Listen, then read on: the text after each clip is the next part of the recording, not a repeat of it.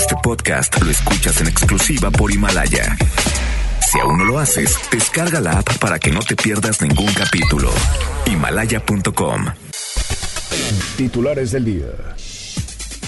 Jueves 20 de febrero de 2020 señala la Fiscalía del Estado que ya se inició una investigación en contra de un grupo de Facebook en donde se relatan varios hechos de acoso a mujeres en diferentes zonas de Monterrey. Le tendremos la información. El ex secretario de Economía, Ildefonso Guajardo, indicó que en caso de no ser favorecido por su partido para contender por la gubernatura, analizará sus alternativas. Le tendremos las declaraciones. En información nacional, la tía de uno de los presuntos feminicidas de la pequeña Fátima revela que fue ella quien entregó a la pareja detenida después de que estos le confesaron el crimen.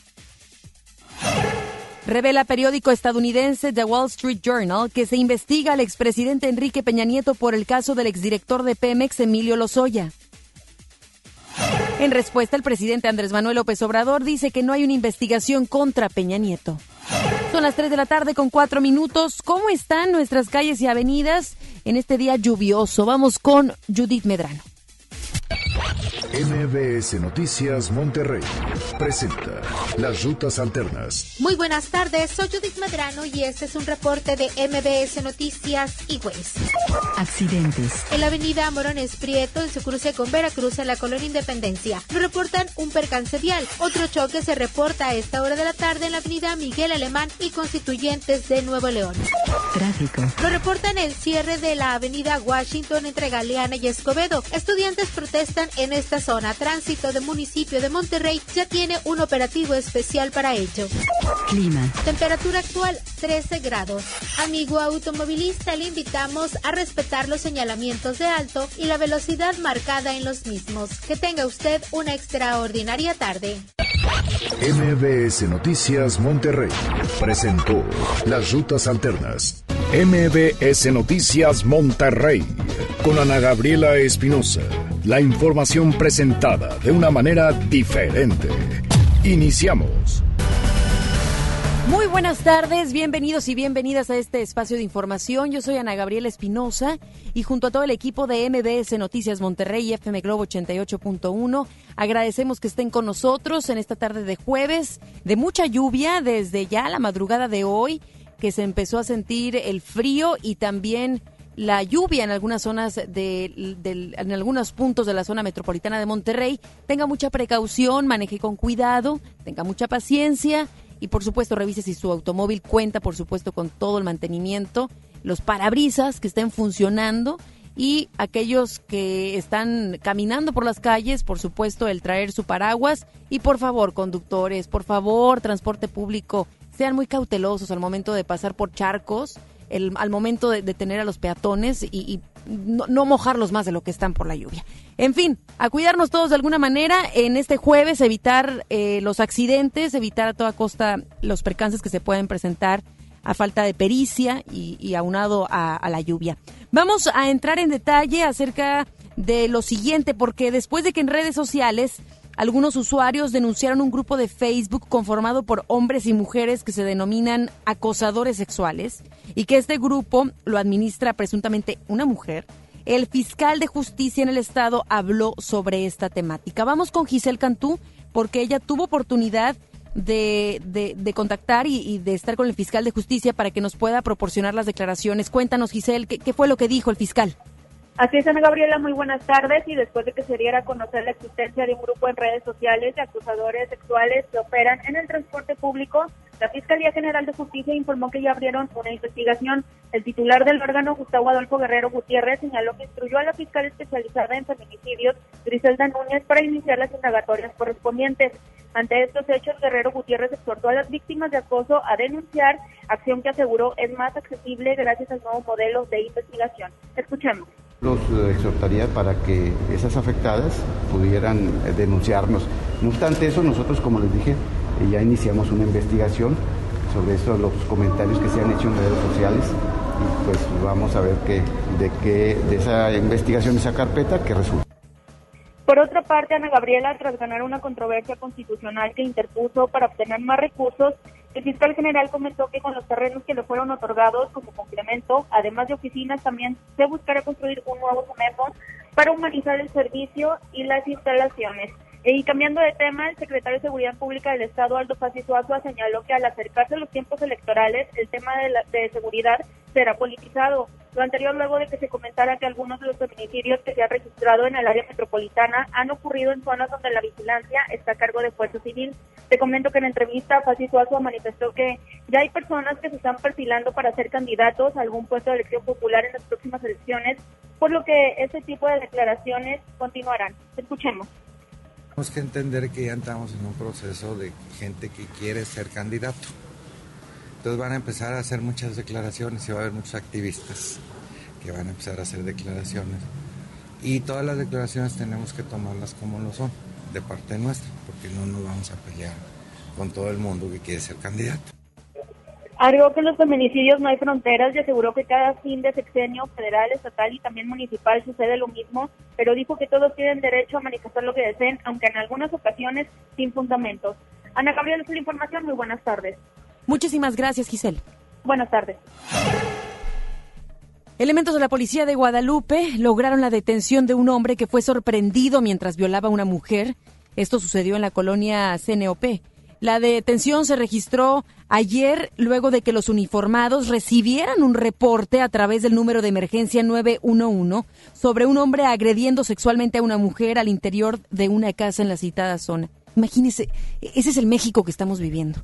Ese es el México en donde tenemos que, como mujeres, marcar al 911 para que puedan venir a protegernos.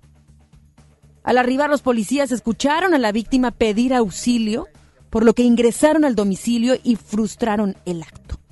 El detenido fue identificado como Ismael de 39 años de edad, el cual fue puesto a disposición de las autoridades que señalaron que el sujeto contaba con antecedentes por delitos de robo a casa habitación, además de una falta administrativa e intento de violación en el año 2014. La víctima fue señalada como una mujer de alrededor de 54 años de edad, la cual padece de sus facultades mentales. ¿Qué persona se le ocurre, en principio, tocar a otras sin permiso? Y pensando, agregándole el factor de que esta mujer padecía de sus facultades mentales. ¿Qué, qué sociedad tan más podrida estamos viviendo? Lo tengo que decir así tal cual. qué estamos viviendo? Es día tras día. Es el sufrimiento, el hartazgo ya es tanto que todos los días les presentamos casos como estos. Lo único, lo único valioso de este caso es que la encontraron con vida y pudieron llegar con ella en ese momento. Imagínense que hubiera sido, que hubiera sido de la historia. En fin, esto sucede en toda la República Mexicana, no solo aquí. MBS Noticias, Monterrey. Esta mañana el exsecretario de Economía, Ildefonso Guajardo, estuvo en nuestra entidad. Vamos con Judith Medrano porque tiene mucha más información. ¿Cómo estás, Judith?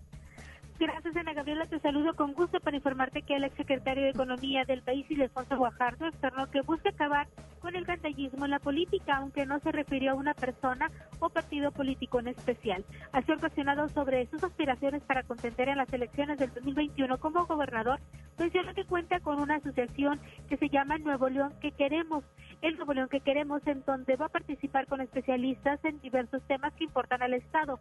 Tras su participación en el evento, ¿cómo quedó el TIBEC? Implicaciones laborales, sector automotriz y acero, dijo que en caso de no ser favorecido por su partido, el PRI, analizará otras alternativas. Vamos a escuchar al exsecretario de Economía, el del Oaxaca. Va a partir de una convocatoria de gente preocupada y con compromiso en temas estratégicos. El Estado enfrenta récords muy importantes. Independientemente de los proyectos personales, yo creo que todos nos debemos de involucrar con el futuro del Estado. Ya basta de permitir el gandallismo en la política y hay que comprometernos con temas serios hacia el futuro de Nuevo León. No sé si en mi proyecto de buscar la candidatura de mi partido será exitoso o no. Tendré mis propias alternativas, pero lo que sí hay que poner en la mesa es el compromiso de todos para que este sea un mejor Estado. Al referirse a las negociaciones con Estados Unidos y Canadá para el tratado comercial, dijo que México se vio favorecido por el avance en las patentes, la economía global y en temas relacionados con el medio ambiente. Además, dijo se atendió una exigencia en el tema del acero al subir de un 70% la demanda de este para la industria automotriz. Ana Gabriela, mi información. Muy buenas tardes. Muy buenas tardes. Gracias, Judith. Buenas tardes. Al presentar los avances del proyecto ubicado en lo que era el penal del Topo Chico, autoridades mencionaron que realizaron una encuesta electrónica con jóvenes y adultos para saber qué es lo que desean que se instale en esa zona. El rector de la Universidad Regiomontana, Ángel Casán Marcos, mencionó que ya se aplicaron 7.500 encuestas a los habitantes del sector y mencionaron su preocupación por la seguridad y la empleabilidad por lo que sugirieron que en el sitio se instalaran talleres para aplicar diversos oficios. Por su parte, el director de proyectos estratégicos del Estado, Enrique Torres, mencionó que el proyecto de 10 hectáreas tendrá una inversión de 620 millones de pesos y no se descarta que pudieran tener apoyos morales. También mencionó que no se contempla la demolición del edificio del Palacio de Justicia y solo se realizarán algunas modificaciones. Las áreas que ya se definió que se van a demoler, pues técnicamente ya se empezaron a demoler eh, nosotros estimamos que las primeras obras eh, que se, podrán estar iniciando probablemente en el mes de marzo, eh, sobre todo porque vemos que todo lo que se está haciendo en este consejo pues va, como lo dijo el rector, en tiempo y forma, entonces no, vemos hasta ahorita un motivo por el cual pudiera haber retrasos, ¿no? Y, los alcances que van a tener el proyecto también, pues los, en el tiempo se irán definiendo, ¿no? Porque habrá según la ambición del proyecto, que seguramente va a ser eh, muy grande, porque eso es lo que queremos, pues ya veremos qué parte se puede ejecutar. Pero vamos a decir que el, la parte del el parque como tal, este, lo vamos a ejecutar, creo yo, en tiempo y forma, que es en el próximo, eh, en lo que resta este año y el próximo. El ex, la alcaldesa, perdón, está... No, vámonos con un reporte, vámonos con un reporte. Regresamos con Giselle porque esta mañana se llevó a cabo el foro Buenas Prácticas en Seguridad y Justicia. Buenas tardes, Giselle, vamos contigo. ¿Cómo estás? Gracias, Ana Gabriela. Y para conocer y compartir estrategias en materia de seguridad que se han implementado en algunos municipios, la Asociación Mesa Metrópoli Monterrey, en conjunto con el Congreso del Estado, realizó el foro Buenas Prácticas en Seguridad y Justicia. Te comento que uno de los ponentes fue el alcalde Adrián de la Garza Santos, quien expuso su modelo de seguridad y sistema de inteligencia. Escuchemos. Ahí es que eh, ya hay un modelo establecido y que eh, se puede eh, tropicalizar y implementar en, los diferentes municipios. Yo creo, yo estimo que la, implementación de, este modelo en, toda la área metropolitana sin duda ayudaría bastante a reducir los inselectivos y la presencia de, grupos dedicados a la delincuencia. Además, la alcaldesa de Escobedo, Clara Luz Flores Carrales, presentó su programa de justicia cívica con el cual el tránsito tiene que demostrar a través de una audiencia oral que el ciudadano cometió una infracción. Escuchemos. Primero que nada, la corrupción la hemos reducido a, pues yo prácticamente te diría al 0%, pero para no decir que el 0, el 1%. O sea, no hay corrupción. Primero que nada, yo creo que eso es lo más importante. Luego, segundo, el tema de que el ciudadano ve este una medida, no una medida recaudatoria, sino como una medida de formación que al final eso es lo que nosotros queremos, formar mejor. esa es la labor del, del gobierno, formar nuevos ciudadanos y, ciudadanos mejores. Y entonces, pues eh, lo que creemos es que incluso en la formación, en la concientización, la reacción de, de quien comete una infracción ha sido este puedo traer a mis hijos a los talleres para que también los vea aunque no hayan cometido ninguna infracción, o sea, porque las sanciones no necesariamente son monetarias, hay algunas que son monetarias y que además eh, requieren que vayan a terapia o que vayan a talleres de concientización. Y quien también estuvo presente, Ana Gabriela, fue la presidenta municipal de Guadalupe, Cecina Díaz Salazar, quien destacó que en su administración se implementó el programa de la Unidad Guardián que busca disminuir los delitos eh, patrimoniales. Este evento concluirá el viernes y se elaborará un documento con las propuestas para establecer mejoras en materia de seguridad. Ana Gabriela, hasta aquí la información. Muy buenas tardes. Muy buenas tardes. Gracias, Giselle. Buenas tardes. La alcaldesa Cristina Díaz Salazar impulsó el Seminario de Comercio Exterior y Aduanas en Guadalupe con el fin de ofrecer alternativas para las empresas e industrias. Dentro de las ponencias, la munícipe destacó la participación del exsecretario de Economía, Ildefonso Guajardo, con el tema del TLC al TEMEC, una historia que contar. Mencionó que tras la visita a parques industriales, los empresarios le manifestaron su incertidumbre por el escenario del acuerdo comercial entre México, Estados Unidos y Canadá, el TEMEC, y por ello se organizó la jornada de aclaración. El expresidente Vicente Fox Quesada será uno de los principales expositores en un debate en el que tratarán el tema de la marihuana como una nueva potencia económica para el país. El evento lleva por nombre Convención Canábica, la nueva economía de México, el cual tendrá como sede el, el Planetario Alfa y se llevará a cabo este próximo 26 de febrero, en el que participarán empresarios, investigadores y políticos. El organizador de este evento y director general de Cannabis México, Diego Figueroa, declaró que el principal reto es combatir la desinformación en torno a la marihuana, cuyo uso va más allá del medicinal y recreativo. Agregó que datos recientes comprueban que el flujo en torno a la comercialización legal de la marihuana es de miles de millones de dólares. La Comisión de Transparencia y Acceso a la Información dio a conocer la renovación de su portal de Internet el cual tiene un enfoque más accesible para personas con algún tipo de discapacidad, así como contenidos en lengua náhuatl.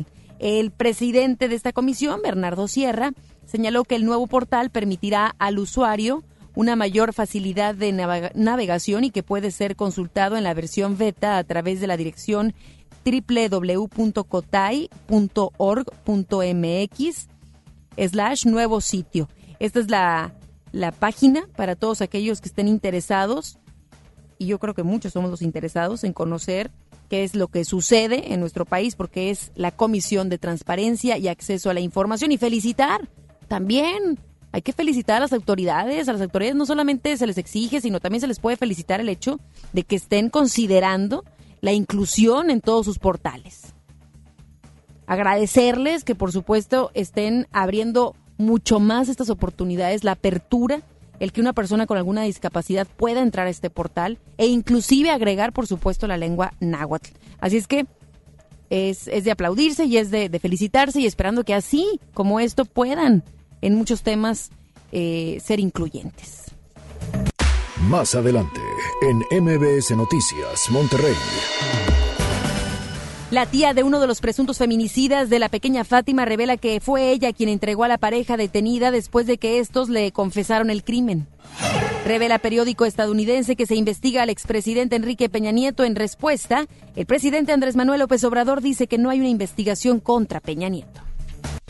Regresamos después del corte a MBS Noticias Monterrey con Ana Gabriela Espinosa. La banda más legendaria regresa.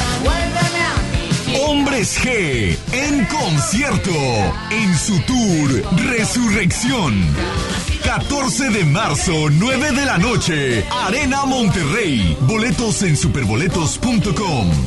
En FAMSA, ofertas con regalazos. 30% de descuento a crédito o de contado en colchones de las marcas Silly, Wendy, Sisiamo y Me. Además, si compras tu colchón a crédito, elige un increíble regalo. Compra, ahorra y llévatelos. Ofertas con regalazos solo en FAMSA. Consulta detalles de la promoción en tienda. Enfermos sin atención, edificios olvidados, familiares en la incertidumbre. Elegimos mirar diferente y con una inversión histórica de más de 2.200 millones de pesos, construimos y remodelamos hospitales y clínicas públicas con albergues dignos para el descanso de familiares de pacientes. Con equipamiento y mejor atención médica, servimos a la gente. Esta es la mirada diferente. Gobierno de Nuevo León. El Tribunal Electoral del Estado de Nuevo León garantiza la legalidad y transparencia de las elecciones de ayuntamientos, diputados locales y gobernador, protegiendo la expresión de la ciudadanía. Trabaja permanentemente para que nuestras elecciones sean auténticas y confiables, haciéndolo de forma transparente, imparcial, independiente y con perspectiva de género. Tribunal Electoral del Estado defiende nuestra democracia. Escucha la mirada de tus hijos. Escucha su soledad. Escucha sus amistades. Escucha sus horarios. Estar cerca evita que caigan las adicciones. Hagámoslo juntos por la paz. Estrategia Nacional para la Prevención de las Adicciones. Secretaría de Gobernación. Gobierno de México. Si te sientes deprimido, Con ansiedad o desesperado, no estás solo. en la línea de la vida podemos ayudarte. Llama al 800-911-2000. Te damos información y te escuchamos. También respondemos en redes sociales. Y ofrecemos pláticas, talleres y atención profesional en escuelas o centros de trabajo. No, te, pierdas. Juntos por la paz. Estrategia Nacional para la Prevención de Adicciones. Gobierno de México. ¿Buscas tener un título profesional? El Centro de Capacitación MBS te ofrece el diplomado de titulación por experiencia, el cual te permitirá titularte como licenciado en administración con solo presentar el examen Ceneval. Para más información, comunícate al 11000733 o ingresa a centrombs.com. En Eloy Apartments and Suites conocemos la importancia de crear un hogar, ese proyecto de vida que deseas realizar de manera positiva y segura. Ven y convierte en una realidad ese plan para ti y tu familia. En Eloy Apartments and Suites, nuestro mejor proyecto es tu futuro. 81 27 23 06 26. Eloy-apartments.com, un desarrollo de BM Capital Inmobiliario. Regresamos con más información. MBS Noticias Monterrey con Ana Gabriela Espinosa. Información nacional. Hay más novedades, hay actualización en torno al caso de Fátima. Luego de haberse llevado a cabo la detención de Giovanna Cruz y Mario Reyes, presuntos feminicidas de la menor Fátima, dieron a conocer los detalles que los llevaron a cometer este crimen. Fue frente a las autoridades que la detenida declaró que ella entregó a la menor de 7 años al sujeto luego de que éste le pidió una novia joven y que en caso de no cumplir con su petición, Mario Alberto la amenazó con abusar sexualmente de sus dos hijos. Giovanna aseguró que por temor decidió entregarle a Fátima debido a que su familia no le prestaba mucha atención a la menor. Se da cuenta, es problema tras problema tras otro problema. La mujer detalló que al momento de entregar a la menor, el sujeto la vistió con un vestido que recién había comprado y le pintó las uñas. Los presuntos feminicidas declararon que luego de haber visto que Fátima era buscada por las autoridades decidieron quitarle la vida, por lo que según declaraciones de Giovanna, ella misma asfixió a la niña con un cinturón y luego de esto decidieron abandonar el cuerpo en el baldío donde fue encontrado y se dieron a la fuga. Ambos escaparon hacia el ejido de Tlazala, en el municipio de Isidro Favela, en el Estado de México, en donde se escondieron en la casa de una tía de Mario, identificada como Irma Reyes, la cual, luego de haberse enterado sobre la búsqueda de los detenidos, decidió dar aviso a las autoridades para lograr su detención. Y, y tenemos las declaraciones de, de esta tía, de Irma Reyes. Vamos a escucharla. Habían matado a la niña. Yo, le- yo les pregunté, le dije, hijo, ¿recibieron dinero? ¿Fue por dinero?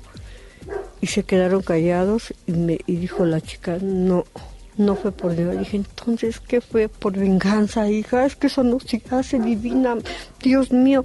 Y me, y me dijo la chica, este, ella no desea hablar, ella no hablaba. Eh, dije, ¿quién fue el que la, quién la mató? Dijo, entonces él dijo, yo la agarré y ella la, la- le puso los cinturones. Dijo, pero él, él me dio los cinturones. ¿Y qué quería una niña? Para hacerla su novia, para toda la vida. Quería un regalito si no iba a agarrar a una de mis, de sus hijas. Y dijo, dice, dice que no me iba a dejar entrar hasta que no llegara yo con la niña. Dice, mis niñas estaban con él. Y yo fui por la niña. Y si lo permitiste, dijo, es que yo le tengo mucho miedo. "¿Y luego qué pasó? Dijo, es que cuando lo vi- vimos que ya andaban buscándola, la matamos. Bueno, pues eh, son asuntos que las autoridades están investigando, pero estas declaraciones eh, sí que, que nos enmarcan o nos reflejan el, el cómo está nuestro México. Le decía hace unos momentos, problema tras problema, tras problema, tras problema. Y todos estamos ahí en ese problema. Estamos hablando desde el momento de la institución, cuando entregó a la niña, a quien no debiese haber entregado. Esta mujer que decide fríamente entregarla, pero que además tiene, ya las autoridades tendrán que investigarlo todavía con mayor profundidad, porque ella lo que dice es que tenía miedo de que si no entregase a una novia joven, una novia joven, una, tiene siete años, en principio, y ese concepto de novia joven en nuestro país. Y entonces habría que ver qué, qué sucedió, qué sucedía en la vida de Giovanna. ¿Se imagina usted? No hay que justificarla por nada. Sin embargo, ahí está otro problema de México, la codependencia de esta persona que no era el padre biológico de, de, sus dos hijos y que ella por miedo a que sus hijos fueran violentados sexualmente, ella decidió entregar a Fátima. Y le, estoy, le estoy hablando de un problema grave, problemas en plural más bien. Otro problemón, ese sí el más grave, es esta persona, este presunto feminicida, quien decide hacerle lo que le hizo a Fátima, a tan corta edad, y a ese nivel de detalle que le contábamos hace unos momentos. Una persona que sin duda, y ya las autoridades y los especialistas tendrán que indagar, tendría alguna enfermedad, una enfermedad mental sin duda mal atendida. Otro problema, México. No atendemos, no atendemos la enfermedad mental. ¿Hay, ¿Hay recursos o no para ello? Y así le puedo seguir enumerando un caso que todavía no lo completamos. Es un rompecabezas que las autoridades, esperando que lo vayan a poder armar, y de calidad, eso sí también se lo estamos exigiendo a las autoridades. Que las pruebas las utilicen correctamente y que en verdad den a conocer a los responsables. Hoy por hoy hablamos de presuntos, pero faltan investigaciones, tienen que cuadrar muchas cosas, análisis, pruebas, etcétera. Pero hoy por hoy lo que podemos opinar, lo que podemos reflexionar es que este caso es un caso que conlleva muchas problemáticas y que hay o no hay estrategias. ¿Será que la autoridad, será que usted, yo, podamos hacer algo al respecto? Yo solo pido en verdad que no nos volvamos indiferentes a estas historias. Porque tuvimos la de Ingrid, Fátima, recientemente se da a conocer en Ciudad Juárez otra mujer, en Puebla, una menor de 14 años. Apenas sucediendo lo de Fátima, ya estamos encontrándonos con más casos. Entonces, autoridades, por favor, hagan la chamba en torno a la investigación. Y precisamente en este mismo tema, esta mañana durante una conferencia de prensa, la jefa de gobierno de la Ciudad de México, Claudia Sheinbaum, y el secretario de Seguridad Ciudadana, Omar García Harfush, dieron a conocer los detalles sobre la detención de los presuntos responsables del feminicidio de Fátima.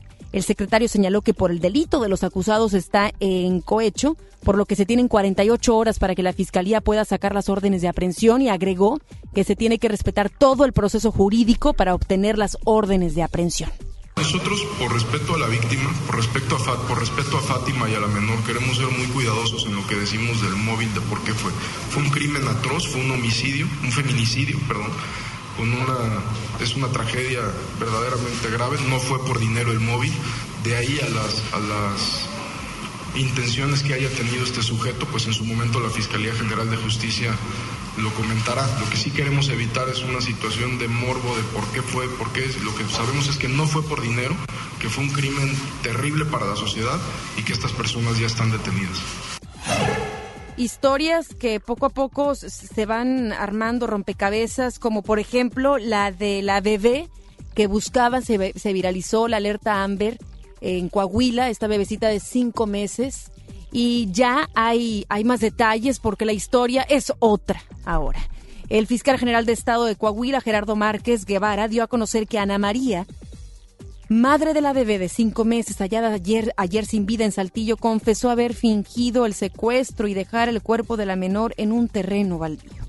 La madre de la bebé, Carol, confesó el hecho luego de que se obtuvieron imágenes captadas por cámaras de un negocio cercano que muestran a una mujer abandonando el cadáver.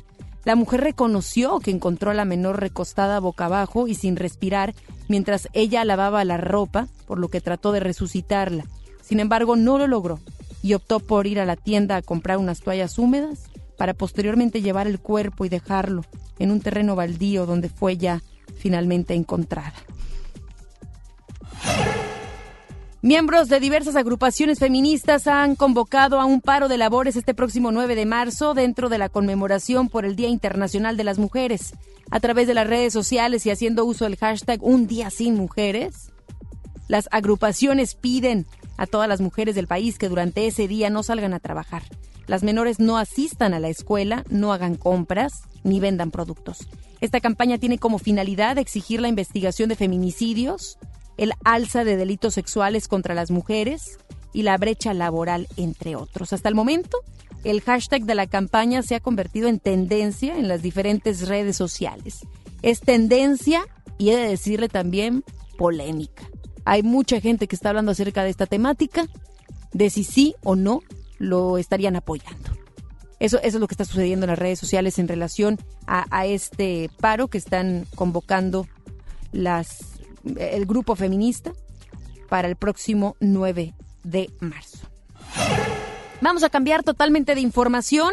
Tras la detención en España del exdirector de Petróleos Mexicanos, Emilio Lozoya, el, periódico estadounidense The Wall Street Journal indicó que las autoridades mexicanas investigan al expresidente Enrique Peña Nieto, de acuerdo con las declaraciones de un alto funcionario judicial, quien detalló que el exmandatario está siendo indagado como parte de un caso de corrupción del más alto nivel en los últimos años.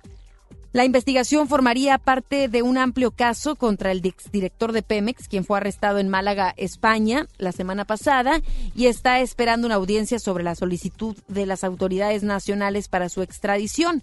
Así es que estaremos atentos acerca de esta temática y quien habló precisamente acerca de Peña Nieto y de este y de este de este asunto fue el presidente, porque esta mañana durante su conferencia de prensa, Andrés Manuel López Obrador aseguró que no tiene conocimiento de una investigación contra Enrique Peña Nieto. Vamos a escucharlo. Así es, Ana Gabriela, gracias. Muy buenas tardes. El presidente Andrés Manuel López Obrador aclaró que desconoce que exista investigación alguna en contra del expresidente Enrique Peña Nieto, ligado al proceso que ahora vive el exdirector de Petróleos Mexicanos, Emilio Lozoya. No tengo información que exista esta investigación, como lo sostuvo el Wall Street Journal. No tengo yo elementos para sostenerlo lo que existe es la investigación, el proceso contra el exdirector de Pemex, Lozoya. No hay una investigación que yo sepa en contra del expresidente Peña. El presidente López Obrador advirtió que para juzgar a un expresidente también tendría que haber cambios al marco legal. No porque lo dice el Wall Street Journal, ya, espérense, sus editoriales no son sentencia. No estoy defendiendo a Peña Nieto. ¿eh? Si en la Constitución se establece que no se puede juzgar al presidente más que por delitos de traición a la patria, no se puede juzgar por delitos de corrupción. López Obrador aclaró que su gobierno solo podría ir en contra de los expresidentes si así se lo piden los ciudadanos. Yo no quiero que nos quedemos anclados en el pasado. Yo sostengo que la justicia es castigar, pero también es prevenir y sobre todo cambiar. Quiero aprovechar el poco tiempo, porque no me voy a reelegir, a sentar las bases de la transformación del país. Hasta aquí la información. Muchísimas gracias a nuestra compañera Rocío. Vamos a más información. El titular de la Unidad de Inteligencia Financiera de la Secretaría de Hacienda, Santiago Nieto, dio a conocer que se congelaron 14 cuentas de personas físicas y morales vinculadas con las investigaciones al exdirector de Pemex, Emilio Lozoya Austin. El titular señaló que las cuentas tienen que ver con las transferencias ilícitas que recibió Lozoya por parte de los presuntos sobornos de la empresa brasileña Odebrecht, así como por la compra de la planta agronitrogenados a Altos Hornos de México. Santiago Nieto agregó que hay otros exfuncionarios investigados por el caso de la empresa brasileña, sin embargo, no precisó nombres. El Tribunal Federal de Justicia Administrativa anuló la resolución del Servicio de Administración Tributaria, el SAT, para cobrarle más de 19 millones 323 mil pesos por impuestos sobre renta, el ISR, a la ex lideresa del Sindicato Nacional de Trabajadores de la Educación, el Baester Gordillo, correspondientes a los ejercicios fiscales de los años 2008 y 2009. Se dio a conocer que el fallo sucedió el pasado 22 de enero, cuando el tribunal anuló la resolución del SAT respecto al crédito fiscal debido al ejercicio de facultades discrecionales y de vicios de forma, ya que no se le entregó a Gordillo las garantías para presentar pruebas a su favor. Fue en 2013 que el SAT acusó a Elba Ester Gordillo de no haber declarado ingresos por 7.883.606 pesos con 65 centavos. Hasta los centavos se cuentan. Los cuales le habrían generado multas y recargos que llevarían a los más de 19 millones de pesos. La secretaria de Gobernación, Olga Sánchez Cordero, hizo un llamado para que las leyes mexicanas se armonicen en las entidades federativas y que todos los ciudadanos puedan acceder a los mismos derechos. La secretaria agregó que homologar las legislaciones también servirá para que los funcionarios públicos entiendan de mejor manera sus responsabilidades. Estas declaraciones se hicieron durante la reunión nacional de armonización legislativa, la cual se llevó a cabo en el Salón Juárez de la Secretaría de Gobernación, en la que estuvieron presentes los coordinadores de las juntas de gobierno de 30 congresos estatales. Vamos al tema de salud y lo que sucede con el coronavirus, porque la Secretaría de Salud dio a conocer que dos casos sospechosos del nuevo coronavirus están siendo analizados en el estado de Jalisco. Se informó que ambos casos se encuentran estables con manejo sintomático de forma ambulatoria. Además, se dio a conocer que las personas analizadas son un menor de cuatro años de edad y un hombre de 24 años, los cuales iniciaron con síntomas de la enfermedad los pasados 16 y 17 de febrero. El hombre de mayor edad viajó a China y regresó a México el pasado 6 de febrero, mientras que el menor fue señalado como un conocido del hombre. Tecnología con Joel Garza. Ya son las 3 de la tarde con 39 minutos, ya está aquí en cabina, por supuesto, el Mr. Technology. ¿Cómo estás, Más Joel? Ana Gabriela, qué gusto saludarte. Igualmente. Feliz jueves con ustedes compartiéndoles información de tecnología como cada semana y sobre todo ahora con una aplicación muy novedosa que, bueno, que no es para iOS, para aquellos que utilizamos iPhone, pero es para Android y que llama mucho la atención porque es una aplicación que está que es 100% mexicana. Es una aplicación que los creadores son mexicanos y que obviamente nos da tranquilidad, nos da paz, porque según cuando se te pierde tu celular, pues entras como que en ansia, o más cuando te lo roban, porque a veces traes muchas cosas muy importantes. Entonces lo que ellos hacen es hacer esta aplicación que se llama Hammer Security. Es una aplicación por mexicanos que tiene el sistema donde tú puedes como simular que se apague, tú la puedes controlar. Al momento que tú la descargas, la puedes controlar desde una página de internet, la puedes controlar y puedes ponerle un sistema para que eh, simule que está apagado el celular. Está interesante porque no solamente eso, dentro de las funciones que puedes encontrar en esta aplicación es el apagado falso que ya te mencioné y otra más es el bloqueo de las aplicaciones. Esta misma aplicación bloquea las aplicaciones que tú quieras elegir o que estén dentro de esta aplicación para que no entren los, eh, las personas que traen el celular. Esa es una de las opciones. Y además trae un botón de pánico, trae un botón de alerta. Que te pasa algo, dentro de la aplicación tiene botón de alerta que le va a avisar a tus contactos que tú elijas. Son contactos de emergencia que tú vas a elegir, que tú los vas a poder programar para que les los alertan, que los puedan alertar. Y otra que me, que me llama la atención y que está interesante, que tiene una selfie para los intrusos. Sabes que cuando te reban el Sí, me claro. imagino que los intrusos están viendo y tratándole de picar, pero no se dan cuenta que al momento que ellos están investigando, te está fotografiando el celular y esas mismas fotografías las envía a los contactos de emergencia. Wow. La aplicación se llama Hammer Security, es una aplicación completamente eh, para Android.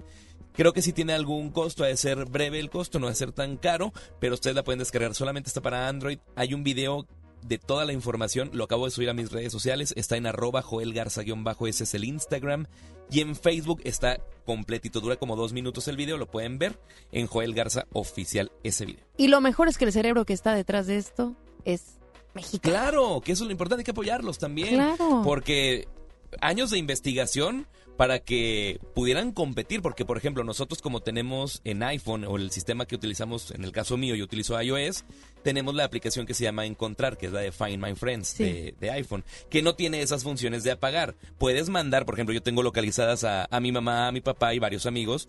Por ejemplo, aquí tengo una amiga que me parece que está a dos kilómetros, es el contacto, cómo llegar hacia ella, notificaciones, les puedo mandar alertas y por supuesto puedes estar en, eh, mandándole alertas a Sí. esta persona. Pero no puedes bloquear o no puedes ah, simular que está apagado el celular. No, pues muy interesante esto que nos estás presentando el día de hoy. Para quien tenga todavía mucho más curiosidad, esté más interesado en tus redes sociales lo puede encontrar. Por supuesto, arroba Joel Garza-bajo, ese es el Instagram y en Facebook está el video completo, Joel Garza Oficial.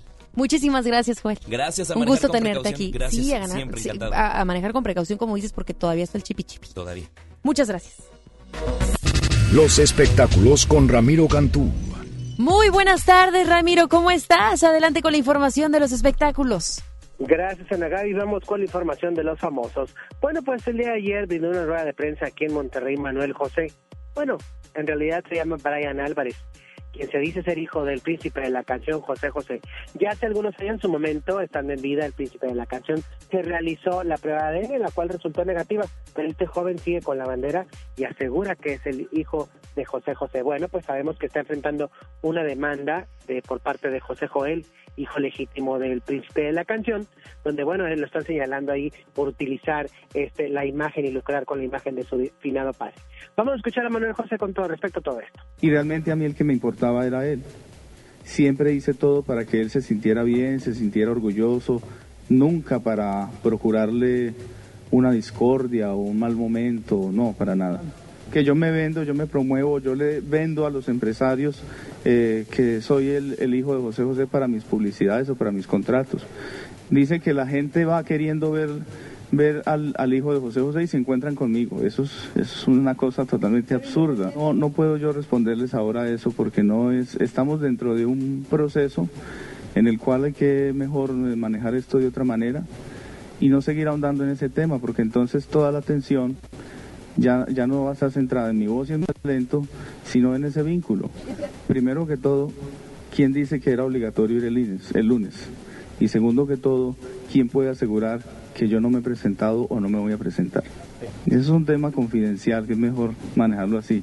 Cuando se den las cosas se van a ir enterando. Bueno, pues está demandado este joven que es de origen colombiano, salió en un reality show imitando a José José. Cambiando de información, bueno, Lucila Mariscal, mejor conocida como Doña Lencha, brindó también una rueda de prensa en la Ciudad de México para, pues ahora sí que anunciar un show con diferentes comediantes. Bueno, pues sabemos que la señora Lucila Mariscal, tiempo atrás, ha tenido problemática con un nieto. Precisamente se llama Andrei Hernández, quien es de aquí de Monterrey, y bueno, incluso lo señala de maltratarla y despojarla de su casa en la Ciudad de México y aquí en Monterrey. Vamos a escuchar a Lucila Mariscal, Mariscal ella no quiere ni siquiera ya saber de esto. Es que hay cosas que, pues que desgraciadamente ya no tienen arreglo desgraciadamente. O sea, él y yo, yo ya lo perdoné, mi hijo, ya lo perdoné y todo, pero este, nada más, pero ya es, estar unidos ya no se puede. ¿Pudo recuperar en la casa? No, nada, nada, mi amor. No, no recuperé nada. Pero eso ya son cosas materiales que pues van y vienen. Yo ahorita me siento muy contenta de que voy a trabajar bueno, pues esperemos que todo esto se resuelva. Mucha más información de los espectáculos y la visita del cantante Samo, 5 de la tarde en contacto a través de FM Globo. Que pases muy buena tarde. Gracias, Ana Gaby. Vámonos a una pausa, ya regresamos con más. Regresamos después del corte a MBS Noticias Monterrey con Ana Gabriela Espinosa. Tres grandes voces en vivo. Hagamos un trío con Carlos Cuevas, Francisco Céspedes y Jorge Muñiz. 6 de marzo, 9 de la noche, Arena Monterrey. Boletos en superboletos.com. Jersey Boys, el aclamado musical de Broadway sobre la vida de Frankie Valli y The Four Seasons, ganador del premio Tony el mejor musical, llega a Show Center Complex del 27 de febrero al 1 de marzo de 2020. Compra tus boletos a través de Superboletos, taquillas de Main Entrance y Fashion Drive. Boletos desde 350 pesos. 8 por 99. 8 por 99. Llegó la promoción matona de 8 piezas por 99 pesitos. Válido hasta agotar existencias. ¿Te tocó llevar a tus hijos a la escuela? Ponles Himalaya, con todo nuestro contenido como cuentos, canciones, curiosidades, ciencia, todo para aprender y entretenerse juntos. Descarga nuestra aplicación desde tu celular, tablet o computadora. Y lo mejor de todo, es totalmente gratis. Sí, totalmente gratis. No solamente escuches, también aprende. Himalaya. A todos nos ha pasado. Tenemos dudas. Necesitamos respuestas. En la línea de la vida de Conadic te informamos sobre adicciones y consecuencias. También te orientamos en caso de crisis emocional por el uso de sustancias. Y si te preocupa que alguien pueda engancharse, te asesoramos. Llama al 800-911-2000 cualquier día, a cualquier hora. Juntos por la paz. Estrategia Nacional para la Prevención de las Adicciones. Gobierno de México.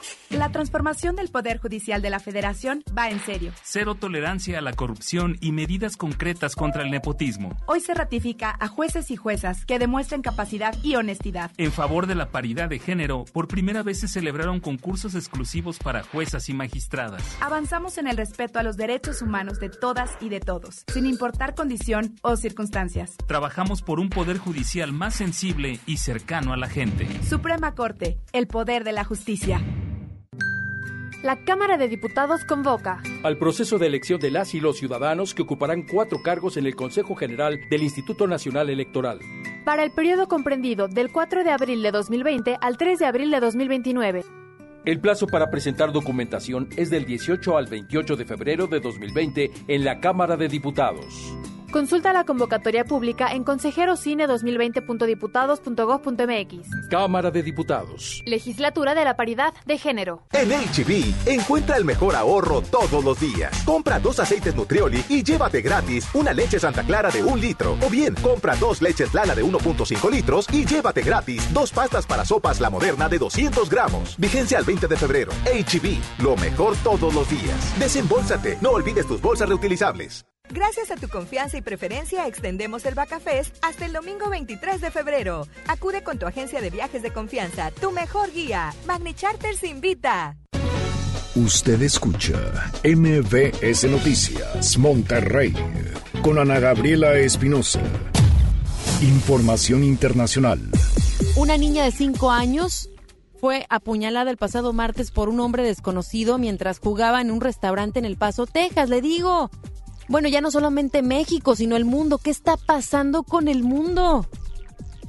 Cinco añitos jugando. Estaba jugando. Y este hombre llegó y la apuñaló.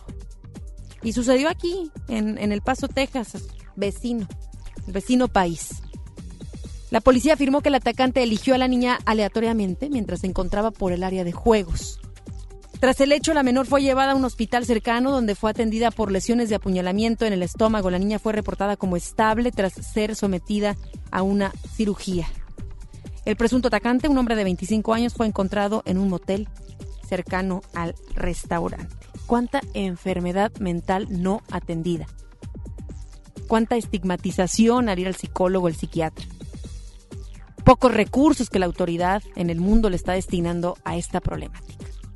Te digo, ya no solo aquí en México, eh, ¿qué sucedió para que este hombre fuera y apuñalara a una niña tan pequeña? Afortunadamente la niña se encuentra estable. Eso es lo único que mi corazón se puede sentir tranquilo, pero no, no me voy a sentir tranquilo pensando, tranquila pensando en la cantidad de casos que están presentándose en México y en el mundo y que están destrozando la infancia de niños. ¿Qué va a recordar esta niñita? Si el, el dolor fue tal, imagínese, físico, ¿Qué recordará? ¿Con qué va a soñar? Si las niñas, niños tienen pesadillas y lo tienen con monstruos, con cosas de ese estilo, ¿se imagina usted después de que ella haya tenido ese encuentro con este sujeto? En fin, vamos a más. La Secretaría de Salud de Honduras ordenó ayer un monitoreo médico de 14 días a camarógrafos, fotógrafos y otros periodistas de medios hondureños que el pasado martes, sin guantes, botas, mascarillas y gorras, cubrieron la llegada de una mujer de ese país sospechosa de sufrir coronavirus tras vacacionar en Taiwán.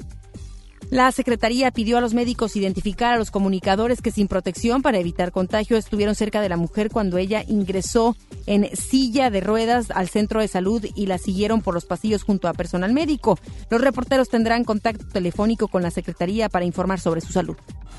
El presidente de Venezuela, Nicolás Maduro, decretó ayer estado de emergencia en la industria de hidrocarburos en respuesta a las sanciones anunciadas por Estados Unidos a la estatal de petróleos de Venezuela. El mandatario explicó que el decreto busca impulsar la labor productiva local y solventar los nudos críticos del sector petrolero con el fin de hacer frente a la presión internacional que proviene de Norteamérica y más de 50 países que desconocen su gobierno. Declaro la emergencia energética de la industria de hidrocarburos a los fines de adoptar las medidas urgentes y, necesarias para garantizar la seguridad energética nacional y proteger a la industria de la agresión imperialista. Estoy poniendo todo el poder del Estado, del gobierno y de la nación para entrarle a PDVSA con todo. Deportes con Paco Ánimas. Muy buenas tardes, Paco. Vamos a cambiar totalmente de información. Detállanos qué está sucediendo en el mundo deportivo. Fíjate que eh, se dio a conocer el nuevo formato de la League's Cup, este torneo que perdiera Tigres el, año pasado ante Cruz Azul. Ahora serán ocho representantes de la Liga MX y ocho de la MLS los que disputarán la League's Cup que regresa este año con un nuevo formato, pues ahora serán 16 equipos los que intentarán llevarse el trofeo en la segunda edición del certamen que organiza en conjunto la Liga MX y la Major League Soccer, la MLS de los Estados Unidos. ¿Qué equipos jugarán la League's Cup?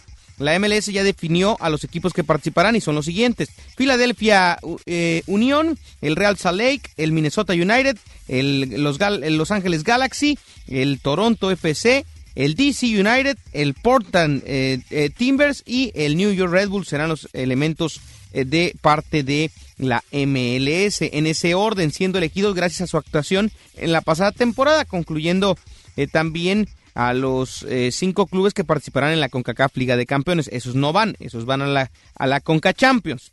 Por parte eh, de la Liga MX, el único clasificado hasta el momento es el equipo de los Rayados del Monterrey, en su condición de campeón de la Apertura 2019. También van a participar el Monarca del Clausura 2020, o sea, este torneo que se está jugando, y eh, también el perdedor por el campeón de campeones, ese también estará participando, así como quien se corone en la Copa MX, y los cinco cupos restantes serán para los equipos que concluyan en las eh, posiciones del 4 al 8 de la tabla, combinada de puntos cosechados en el Apertura 2019 y el Clausura 2020. ¿Cuándo empieza la League's Cup? Los encuentros de octavos de final están programados para celebrarse entre el 21 y el 22 de julio. Un equipo de la MLS contra un equipo de la Liga MX. Así se llevarán eh, los partidos. Los cuartos de final serán 4 y 5 de agosto, semifinales 25 y 26 de agosto y la gran final está marcada para el 16 de septiembre. Veamos cómo, cómo se da esta situación. ¿Dónde se va a jugar? Por supuesto, en los Estados Unidos. Los cuadros de la MLS tendrán la ventaja de la localía, aunque sabemos de la gran cantidad de mexicanos que existen en el país del norte. Por otra parte, no todo es alegría en el tema de, la, de los torneos internacionales para los equipos mexicanos, y es que Pablo Aguilar, defensa central paraguayo del Cruz Azul, terminó por eh, tronarse el ligamento cruzado y no verá más actividad en lo que resta del año futbolístico, al menos hasta que se recupere de la operación que le tendrán que realizar al defensa de Cruz Azul. Por otra parte, ayer Tigres hizo el oso internacional al perder por marcador de dos goles a uno ante el equipo de Alianza del Salvador. Decías ayer que era un partido ganable. Muy ganable, muy ganable. Es un equipo de Salvador que inclusive no podría participar entre los primeros. Eh, es un equipo, digamos, que estará al nivel quizá de la franquicia más fuerte del ascenso MX. Estás hablando de muchos kilómetros de distancia y terminó por ganarle ayer a Tigres. Aduana complicada, quizá errores específicos en Tigres sucedieron muchos.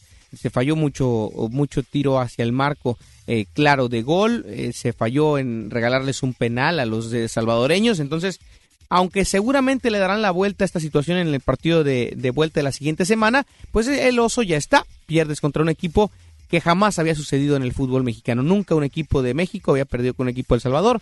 Ayer fue la primera vez y fue el equipo de Tigres. Por otra parte, los Rayados se clasificaron a las semifinales de la Copa MX al derrotar 1 por 0 a Santos Laguna. Estará enfrentándose Monterrey al equipo de FC Juárez, que también ganó el día de ayer por marcador 3 goles a 0 al equipo de los Dorados de Sinaloa. Así que las semifinales están listas, Toluca contra Cholos y Monterrey contra Juárez, las semifinales de la Copa MX. Es lo que tenemos en los deportes, Ana Gabriela. Que tengan un excelente día. Hasta aquí, hasta aquí la información deportiva y recordarles cualquier otro detalle que surja lo tenemos a través de las redes sociales arroba Paco Ánimas en Facebook, Twitter e Instagram para cualquier información. En los tres es arroba Paco Ánimas. Exactamente. Qué fácil. Bien sencillo. Fácil lo voy a encontrar. La ventaja de apellidarse raro, ¿no? Gracias, Paco. que tengas muy linda tarde. Igualmente. Muchísimas gracias a todos los que nos sintonizaron. Les recuerdo que a través de redes sociales podemos seguir opinando, podemos seguir platicando. Me busca como Anagabi EM, en Twitter también me busca como arroba Anagabi Espinosa. Probabilidad, probabilidad de lluvia persiste para el día de mañana, inclusive todo para el día de hoy. Y las bajas temperaturas también persisten. Mañana tendremos como máxima 13 grados, una mínima de 6 grados, para que lo tenga contemplado dentro de sus planes, porque arranca el fin de semana ya el día de mañana. Gracias. En punto de las 3 de la tarde lo esperamos con más información el día de mañana. Se queda ahora con Gaby Vargas. No importa cómo estés, siempre puedes estar mejor. Mejor, mejor. Con Gaby Vargas.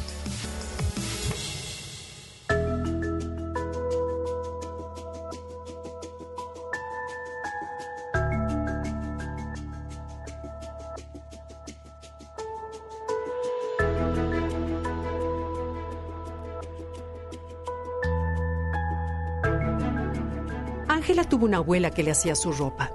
Vestidos, blusas, pantalones, faldas y todas las prendas que usaba Ángela salían de la prodigiosa máquina de coser de su abuela. Como todas las niñas de su tiempo, la abuela de Ángela había aprendido desde pequeña a coser, a bordar, a surcir y a hacer ojales. Demostró tener talento y ya adulta y con hijos, se dedicó a realizar y a reparar la ropa de toda la familia. Su esposo, sus hermanas, sus hijos, sus sobrinos y sus nietos disfrutaron de las prendas que cosía la abuela. Ángela le pasaba dibujos, ilustraciones, recortes de revistas y la abuela se esmeraba en copiar y mejorar los modelos que su nieta deseaba. Cada prenda era una joya para la jovencita que se sentía orgullosa y las cuidaba para hacerlas durar muchos años. Ángela recuerda cómo su mamá conservaba los vestidos cortos que la abuela le había cosido en los años 60 y cómo, con unos cuantos arreglitos, los convirtió en hermosos blusones cuando pasó de moda la minifalda. Cada miembro de la familia portaba con orgullo alguna prenda fabricada por la abuela y todos iban haciendo sus peticiones año con año. Ángel admiró y quiso muchísimo a su abuela. El sonido ronco de su máquina de coser ha quedado entre sus recuerdos más entrañables. Al igual que la imagen de la abuela con la cinta métrica colgada al cuello, la solapa de la blusa prendida de alfileres y un lapicito en la oreja con el que anotaba las medidas. Después de que la abuela murió, la familia cambió por completo su relación con la ropa. Comenzaron a adquirirle en los grandes almacenes y poco a poco perdieron esa mística tan particular que habían tenido al vestirse con atuendos especialmente diseñados para ellos con amor y paciencia.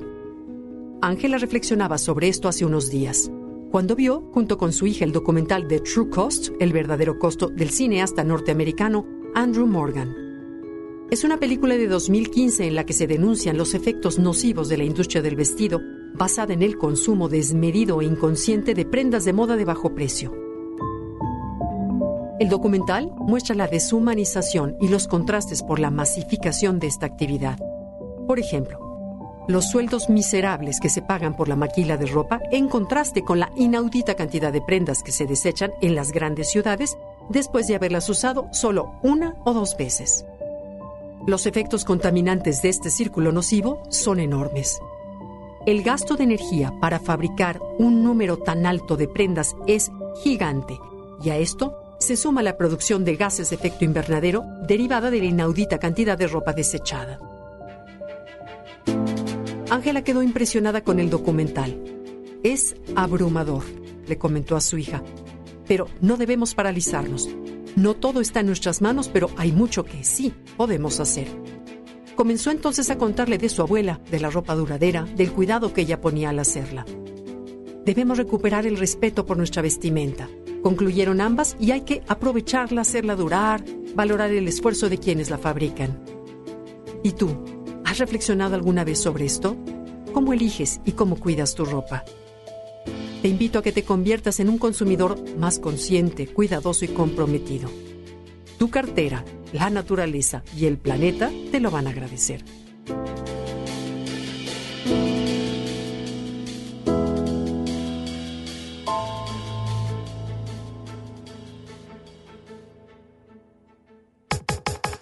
Comenta y comparte a través de Twitter. Gaby-Vargas. Gaby-Vargas. No importa cómo estés, siempre puedes estar mejor. Mejor, mejor. con Gaby Vargas. Esto fue MBS Noticias Monterrey con Ana Gabriela Espinosa. Lo esperamos en la próxima emisión o antes si la noticia lo requiere. Este podcast lo escuchas en exclusiva por Himalaya. Si aún no lo haces, descarga la app para que no te pierdas ningún capítulo. Himalaya.com